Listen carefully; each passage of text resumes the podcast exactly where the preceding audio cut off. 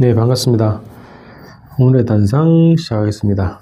오늘은 음, 요청 하나를 먼저 드리고 이제 오늘 주제를 시작하도록 하겠습니다.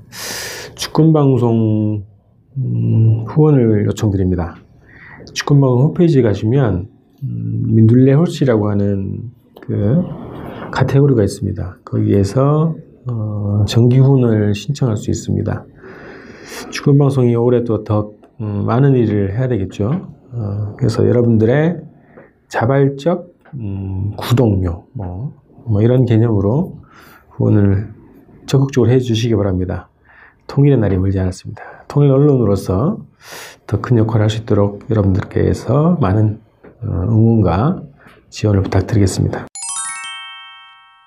오늘은 통일이 우리를 먹여, 먹여 살린다 뭐 이런 주제로 좀 말씀을 좀 드리려고 하는데요. 어, 그동안 이제 수차례 많은 얘기가 나왔지만 북한의 지하자원 얘기가 또 다시 이제 부각이 되고 있어요.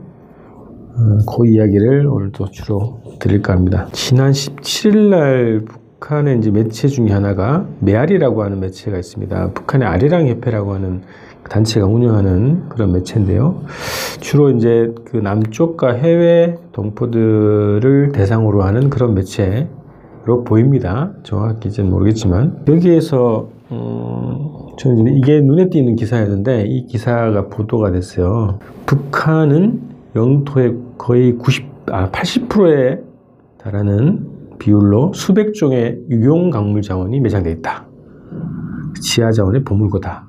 이게 이제 북측 메아리 사이트에서 보도된 내용의 핵심 주장입니다. 북한이 지하자원의 보물고다. 이거는 오랫동안 그런 얘기들이 많이 나왔고 해외 언론이든 국내 뭐 진보 보수 언론을 다 떠나서 북한의 지하자원이 엄청나게 많다 이제 이런 얘기가 있었는데 이게 북의 매체를 통해서 공식적으로 더 또 강조되는 보도가 나왔다는 것이 좀 특이했습니다. 철광과 석탄 비롯해서 유색금속, 경금속, 흑색금속 광물이 풍부하게 매장되어 있고 희유금속 광물, 특히 히토류 광물 자원을 또 언급을 했어요. 히토류 얘기가 있었고요. 건재원료 광물, 천연석재, 비급속 자원 뭐 이런 것들이 많다. 북의 국가자원개발성이라고 하는 곳이 있네요. 국가기관으로.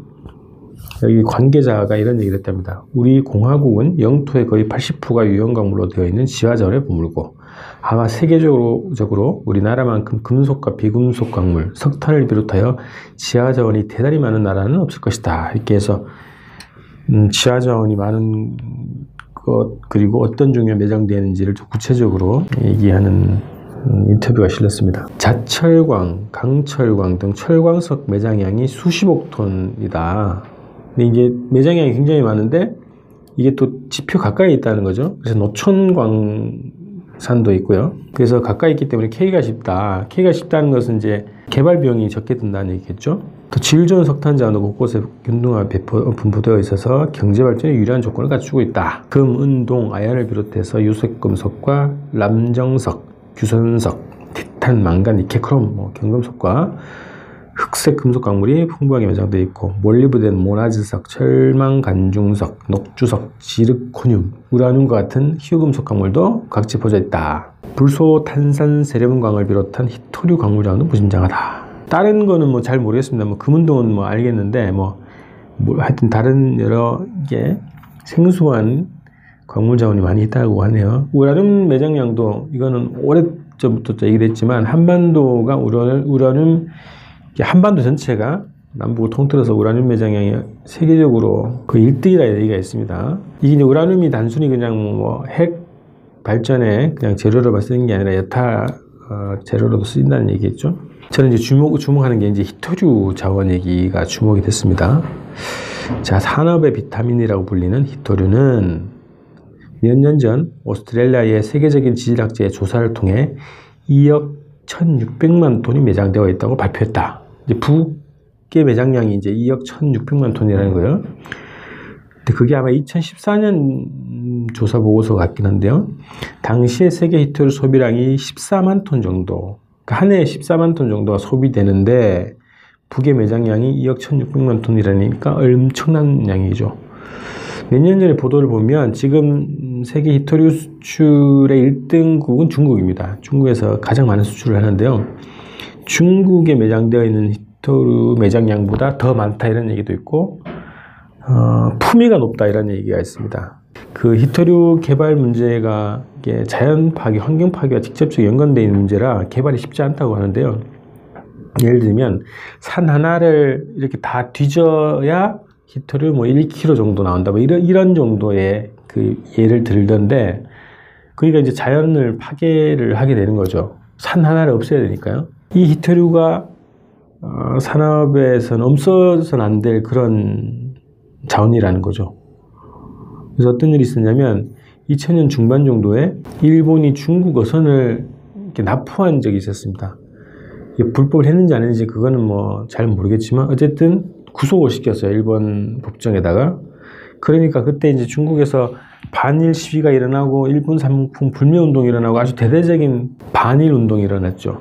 근데 그때도 꼼짝하지 않다가 중국 정부가 희토류 수출 금지, 희토류 수출 금지를 딱 선포하자마자 꼴을 내리고 구속했던 선원들을 석방을 했던 그런 사건이 있었어요. 그래서 이 세계 산업, 전자산업의 또 일 등 국가가 일본이라고 얘기를 많이 하는데, 이 전자제품에 들어가는 휴대폰, 뭐 컴퓨터에 들어가는 이 희토류 수출 카드를 딱, 수출 중지 카드를 들자마자 이제 손을 들었다는 거죠. 그만큼 희토류가 전략 자원이고 이십일 세기 전자산업 시대에 없어서는 안 될 그런 자원이라고 하는 거죠.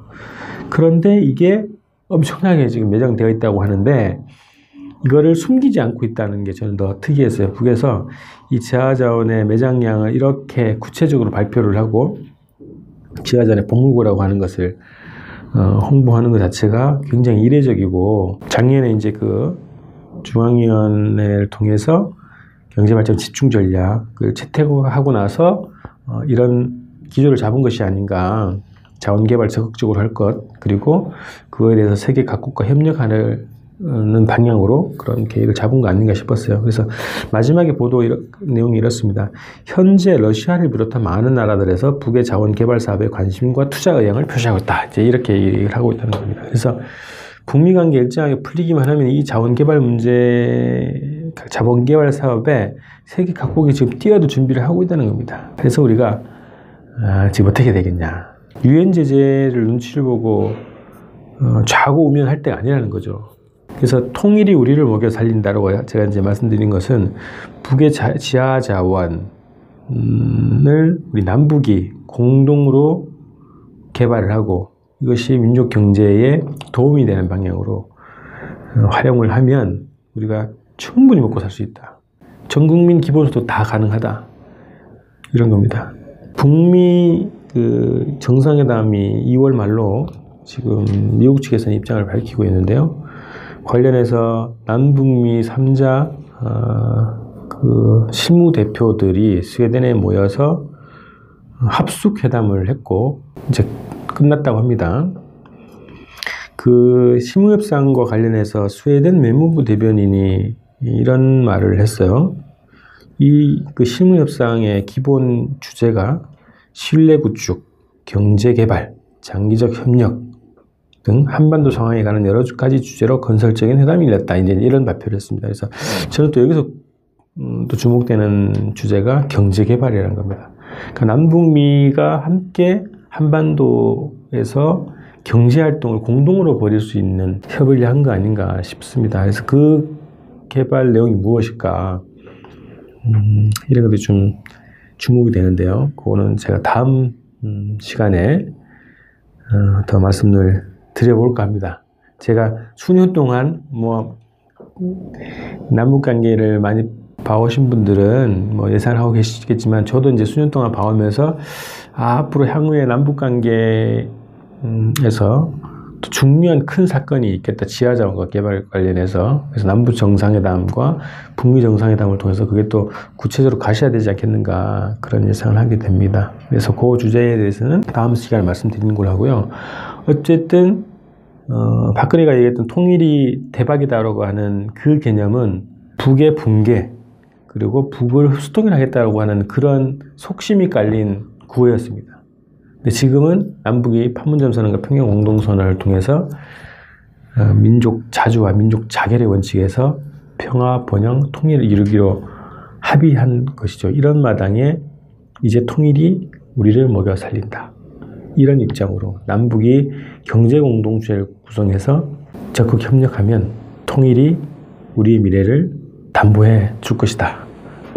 이렇게 말씀드리겠습니다. 오늘 방송 마치겠습니다. 고맙습니다.